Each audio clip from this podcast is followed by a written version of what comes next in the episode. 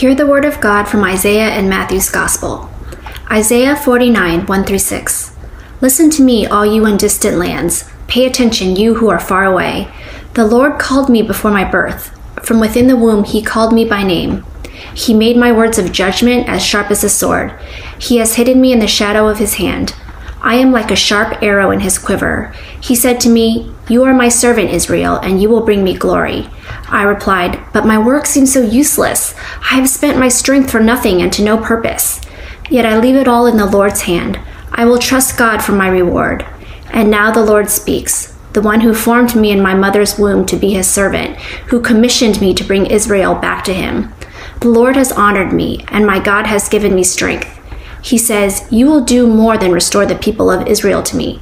I will make you a light to the Gentiles, and you will bring my salvation to the ends of the earth. Matthew 15 21 through 28. Leaving that place, Jesus withdrew to the region of Tyre and Sidon. A Canaanite woman from that vicinity came to him, crying out, Lord, son of David, have mercy on me. My daughter is demon possessed and suffering terribly. Jesus did not answer a word. So his disciples came to him and urged him, Send her away, for she keeps crying out after us. He answered, I was sent only to the lost sheep of Israel. The woman came and knelt before him. Lord, help me, she said. He replied, It is not right to take the children's bread and toss it to the dogs. Yes, it is, Lord, she said. Even the dogs eat the crumbs that fall from their master's table. Then Jesus said to her, Woman, you have great faith. Your request is granted. And her daughter was healed at that moment. This is the word of the Lord. Well, good morning, church family. Good to be able to worship with all of you this morning. I hope and pray that you're encouraged by our time together this morning. My prayer for this particular sermon today is that you see Jesus.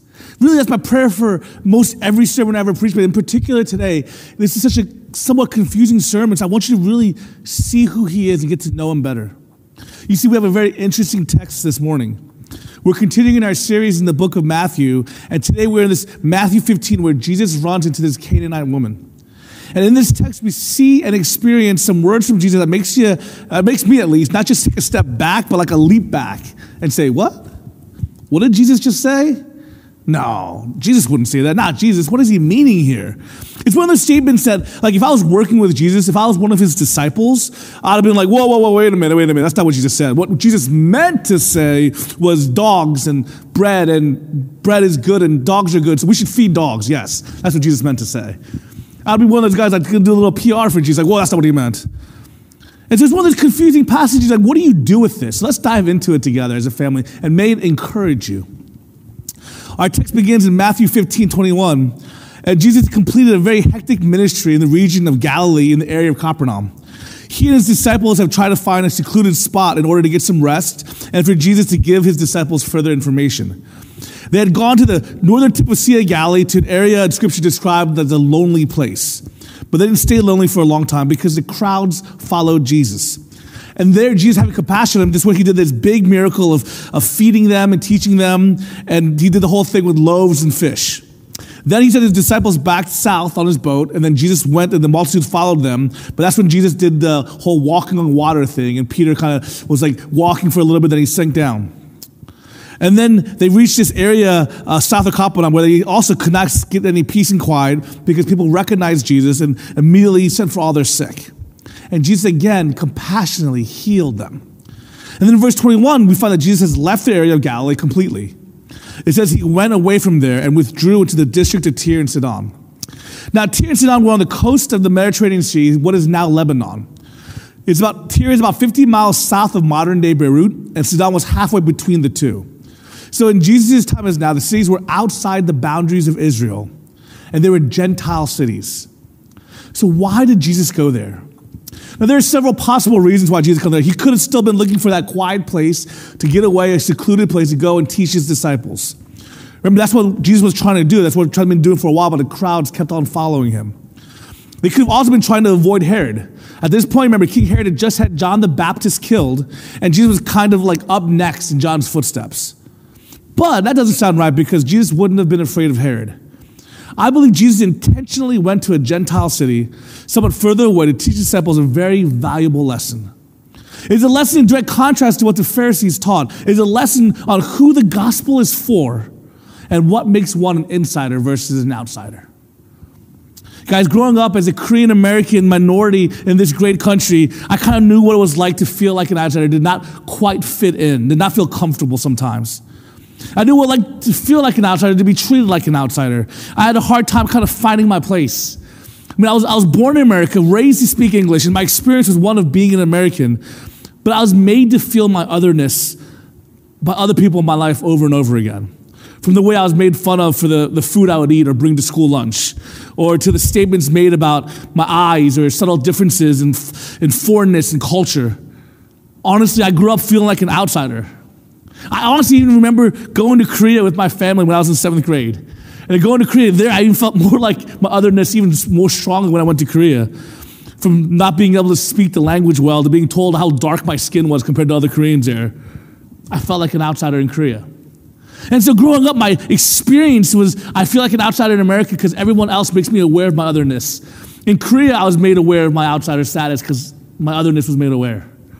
And so, honestly, in many ways, my life has felt like being an outsider in so many circumstances. And part of, I think, even the way I started coping in relationships and trying to be a people pleaser, trying to be kind of larger than life, gregarious person was because I wanted to fit in everywhere I was around. I can't be certain, but I'm pretty sure most of you have ever felt like an outsider at some point in your life, right?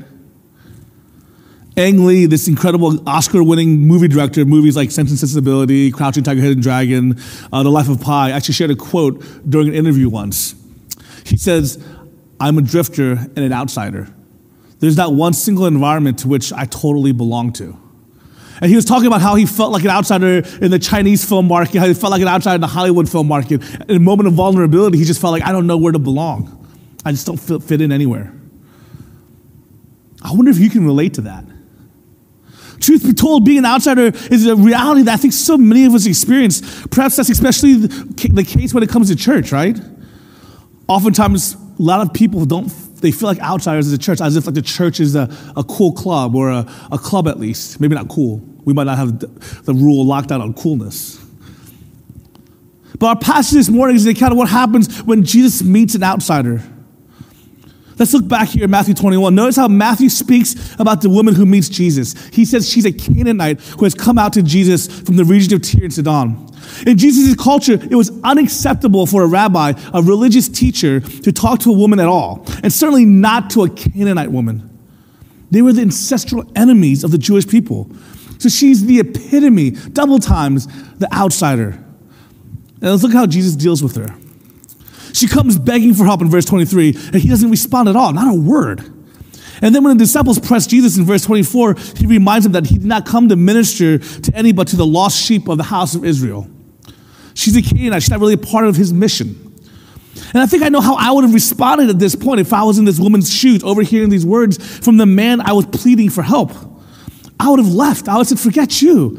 Oh, I guess all the, all the word about you being this compassionate, kind, healing person can't be true. Look at the way you're treating me. I'm out of here. But this remarkable woman does, doesn't do that, does she? And you have to admire her determination. She will not be ignored. Instead, she throws herself at the feet of Jesus. First, she meets with silence. Then she overhears rejection. Now, to cap it off, looks like Jesus comes out with a direct insult. Verse 26, it says, It's not right to take the children's bread and throw it to the dogs. Did he just call her a dog? I mean, it's hardly not the most secret, sensitive approach to uh, a person coming to you. And in fact, isn't this kind of fear, judgmentalism, hostility the thing that people worry about when they come to church, right? It is kind of thinking that keeps some people away from what we consider inside of the church. They're afraid that their outsider status will be met with this harsh hostility, this judgmentalism, or even with outright disdain. So they stay away. But what's really going on here? I mean, it's a perplexing passage to be sure, but if we take a closer look, I hope that you'll begin to see that actually Jesus isn't pushing away this woman at all. In fact, he's drawing her out. He's working to make obvious to the disciples who are with him that what he already knows to be true about her. Jesus isn't trying to be a jerk here. He's teaching, and he's not really teaching the Canaanite woman. She got, she's getting it. He's teaching the disciples. He's teaching the church about who the insiders are and who the outsiders really are. So let's take another look at this. And the first thing I want us to see, and I think Jesus is teaching his disciples that the first thing he wants them to see is this woman's faith. It comes out especially clearly when you notice her perseverance. It comes out in verse in the verb in verse 22, translated into our version of crying out. It involves the idea of something she began and continued to do. She kept on crying out. She kept on pursuing. She persevered. She will not stop. And when first Jesus doesn't respond, she's not put off. And even when she overhears his disciples describing his mission as targeting only Jewish people, and instead of accepting defeat, she steps up her plea. Verse 25, she came and knelt before him, saying, Lord, help me. And when Jesus finally does answer her with this difficult word about throwing, not throwing children's bread to dogs, she replies with, in my opinion, a witty statement that shows her ingenuity, even her good humor, and if it deflects his apparent insult, yet still finds a way to press hard for the solution she seeks. She says, Yes, Lord, but even the dogs eat the crumbs that fall from the master's table. Now, while we're kind of struggling over Jesus' words here, we're left in no doubt where this woman stands. With every obstacle thrown in her path, each one more difficult than the last, her faith in Jesus as the only person out there who can possibly help her shines brighter and brighter and brighter. The harder the response, the clearer her faith. Until this climactic moment, this encounter in verse 28, when Jesus says this incredible word of praise that's kind of really unmatched anywhere. She says, Woman, you have great faith.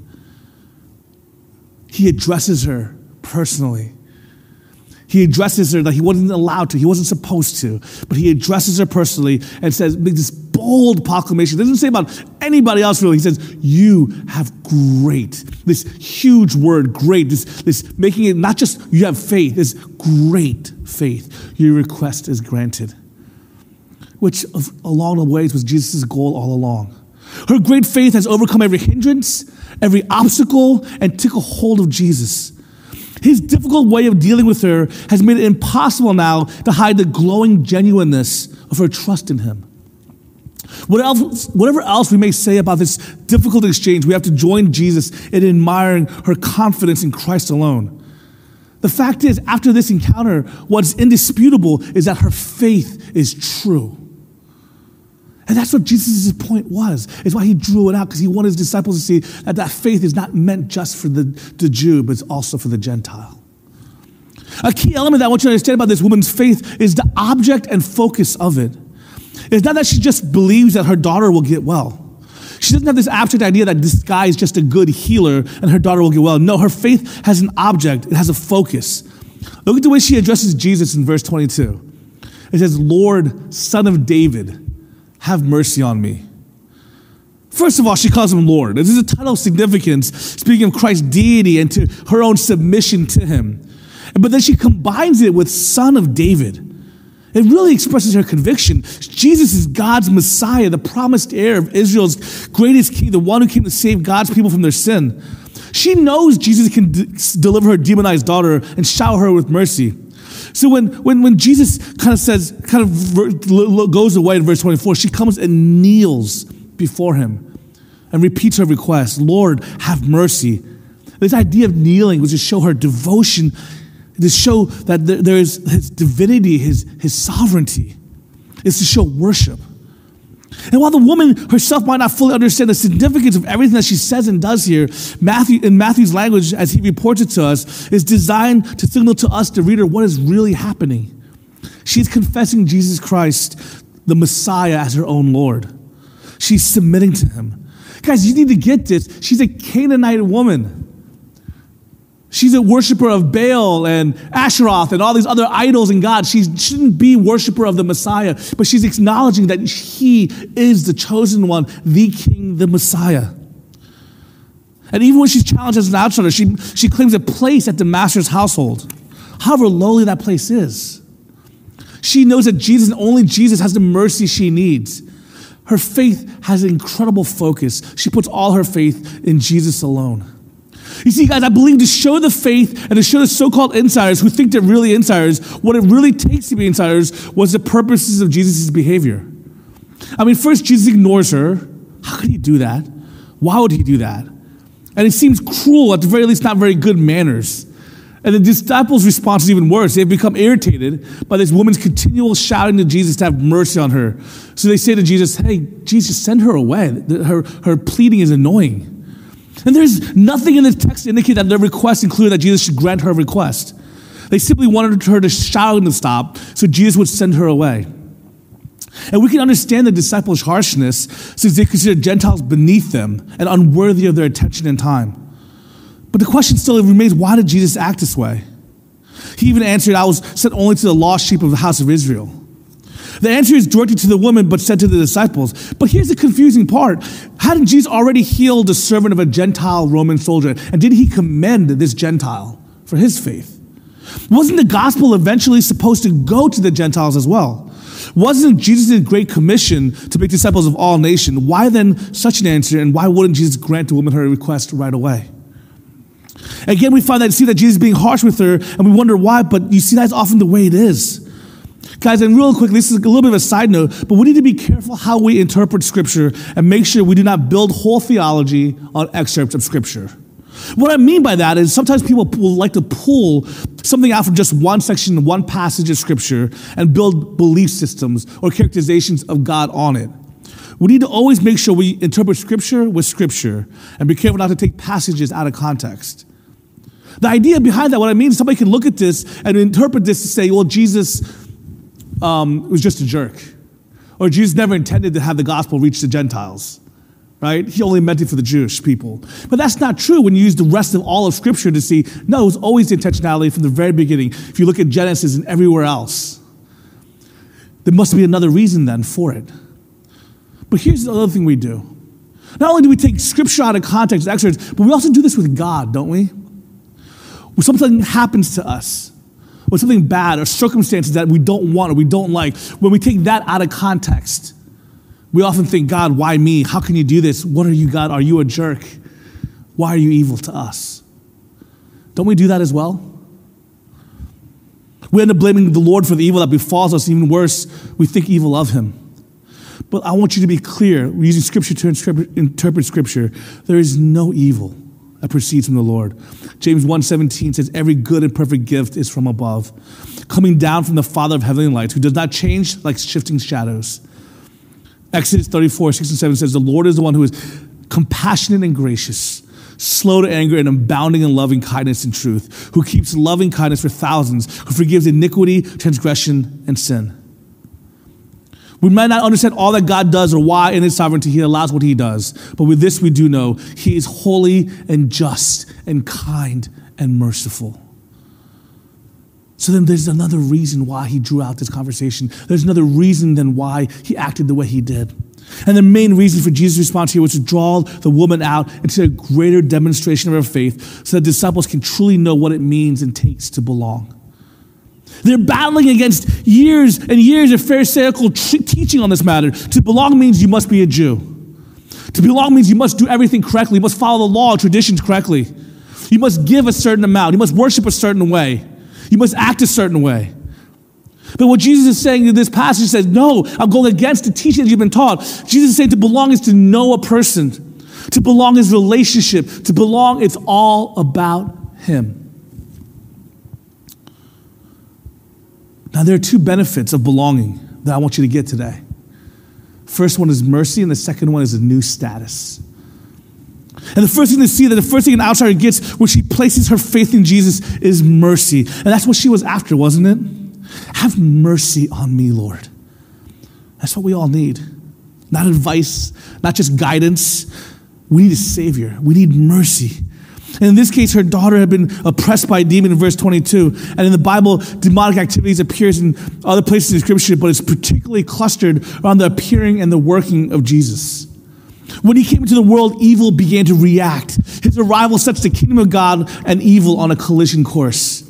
And so, if you scan through the gospel stories, you'll see again and again, Jesus is confronted with demonic and satanic and wicked. And again and again, Jesus triumphs, driving out evil and establishing his rule. And the Canaanite woman seems to know clearly that's why he came. He came to destroy the works of darkness. He can set my daughter free. So she puts all her confidence in Christ. She begins to cry to him for mercy, and her faith elicits from Jesus precisely the grace she needs. Her daughter was healed. Theologian Jurgen Moltmann, I just like saying that name, Jurgen Moltmann, states the following. When Jesus expels demons and heals the sick, he's driving out, uh, driving out of creation the powers of destruction and is healing and restoring created beings who are hurt and sick. The lordship of God, to which the healings witness, restores sick creation to health. Jesus' healings are not supernatural miracles in the natural world. They are the only truly natural things in a world that's unnatural, demonized, and wounded.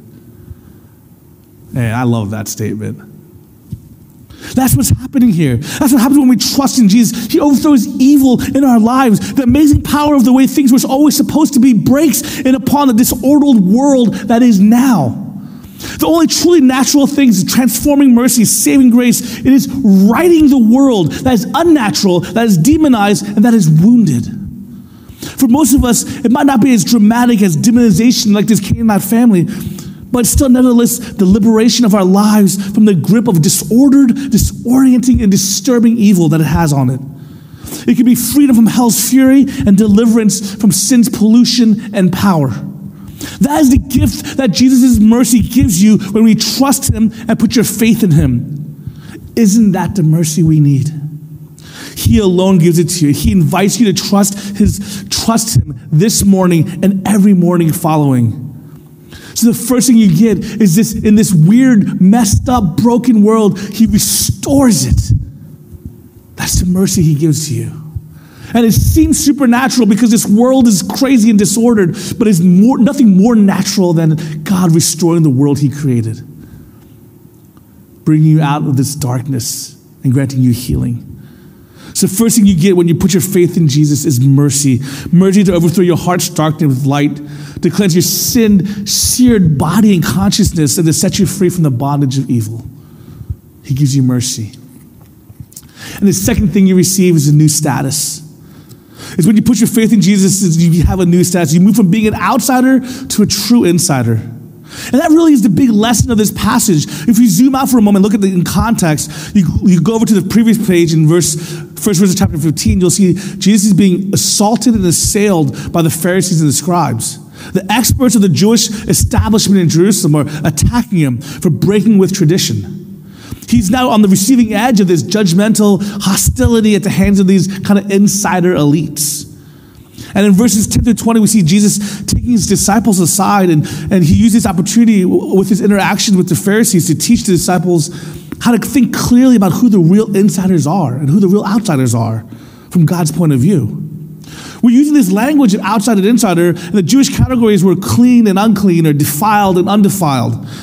The Jewish thought objects of and actions, and especially people, could be unclean that can make you un, that can make you unclean. But look down in verses 18 through 20 in chapter 15.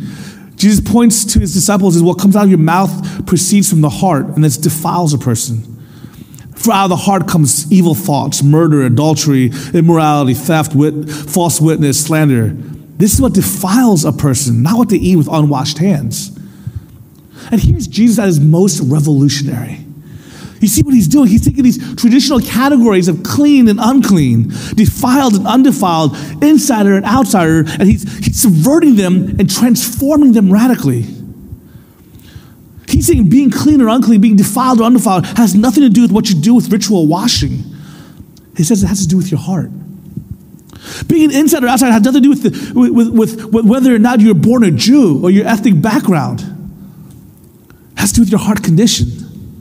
And after teaching his disciples this, he then takes them to Tyre and Sidon. And following this engagement with the Pharisees, he now goes to a Canaanite woman who gets it. He moves into enemy territory to Gentile turf. And here's this beautiful irony there for it's this Canaanite woman, not the disciples, not the religious scholars in Jerusalem, who understands that Jesus is Lord, the Son of David. He's the Messiah. She clearly expresses. And not surprisingly, Jesus' disciples wanted to send her away. They dismissed her because they didn't, still didn't get it yet. Even after all of Jesus' teaching, they didn't get it yet. But he draws it out so they can. He draws out because this is a real life example. See, guys, you keep on following the Pharisees. You keep on thinking your ethnicity and what you do keeps on getting it right for you clean and unclean, undefiled and defiled, insider, or outsider. But here, what I've expressed to you, here is it fleshed out. I'm drawing it out of her. I'm acting in this way, acting the way that you would probably be acting, acting in the way that the Pharisees probably be acting. Does she belong? Is it possible that Canaanite woman may, in fact, turn out to be a, end up being a lost sheep in the house after all? I love this in the passage, verse 26. It's not ready to take this, this difficult passage of children's bread and throw it to dogs. That's how the Pharisees thought. The disciples thought the same way. Grace was just for them, just for insiders who outwardly conform. They don't deserve this. Other people don't deserve the same treatment. They're dogs. That, that word dogs, by the way, is not meant as a the way we would interpret calling a woman a dog. It's actually meant for the term for Gentile, non Jewish person. They call them dogs. I remember earlier in the passage of scripture, we had that confusing passage where you don't give the pearls, uh, pigs, wait, swine pearls, and you, know, you don't give the dogs. That's what it meant. It wasn't uh, like the derogatory in the sense. It was derogatory, but it wasn't meant same way we're doing it. Meant you're just not a, you're just not a Jew. You're a Gentile. And some suggest, there's some scholars suggest that Jesus' tone in this situation kind of would indicate a lot more of what he said, but we don't get tone in this passage. And you guys know how it is. You guys know how hard it is to tell tone in a text or an email, right? I've recently been confronted by some people at Waypoint that sometimes my text messages and even my punctuation conveys a tone that I don't mean for it to con- convey. The staff at Waypoint called me out on this. For example, most of my text messages are very short and I often end them with a period. Now, I was told by these younger generation, younger and wiser generation, that ending, per- ending text messages with a period conveys harshness. I didn't know that. I thought I was just being efficient and practitioner of good grammar. Uh, but I was, I was told that when I said, I'll be there, period, in the text message, that sounds harsh. Or yes, period, sounds harsh. I wasn't aware of such a thing. I was just like, the answer is yes, period. I, I did the sentence. Wasn't aware that I was being harsh in this but I was taught. And I was like, well, why don't you guys use punctuation? I don't understand it, but that's the other whole point. I've also been called out for saying happy birthday, period. People said, who says period after happy birthday? And I'm like, I'm just, I'm finishing the statement. It's a happy birthday. I'm wishing you a happy birthday. And they said, exclamation point, maybe multiple. But then I said, I have to press shift something else. I don't want to do that. So period works a lot better. Okay, that's a side note. And I bet you if I took a straw poll of how many of you guys regretting hitting send without actually checking the tone of your emails or messages, you would see that you're like, ooh, I didn't know that's the way it conveyed. And I say this because tone of voice and body language is missing. It's possible that what Jesus is articulating to her, conveying to her through his body language and tone, might be different than what she's certainly getting. Because she's not put off. She steps up and responds, honestly, with kind of, in my mind, winning humor. Yes, Lord, and even the dogs eat the crumbs that fall from the master's table. So if I'm a dog, I still belong in the master's house, don't I? And even the dogs get to eat from the crumbs. I'm not an outside, I belong in the house. And Jesus, you're the master. Won't you give me the mercy I need? He did come for the lost sheep of Israel, but by her response, this woman demonstrates what the disciples and the Pharisees deny.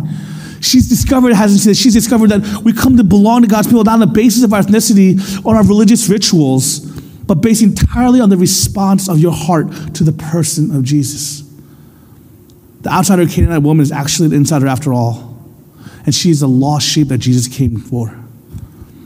Some of you know what it's like to be an outsider, an exile, a misfit. You feel what it's like to not belong, but the message of this passage is in faith in Jesus changes all that in incredible ways.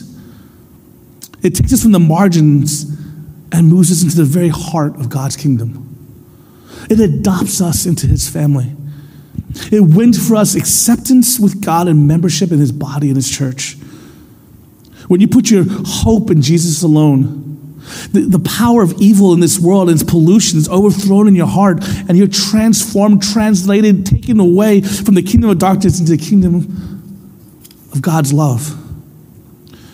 You've moved from being an outsider to a true insider from an exile to a citizen, from a stranger to the member of God's family.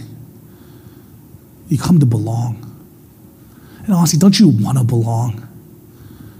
I mean, isn't, that, isn't there a cry in your heart to want to belong?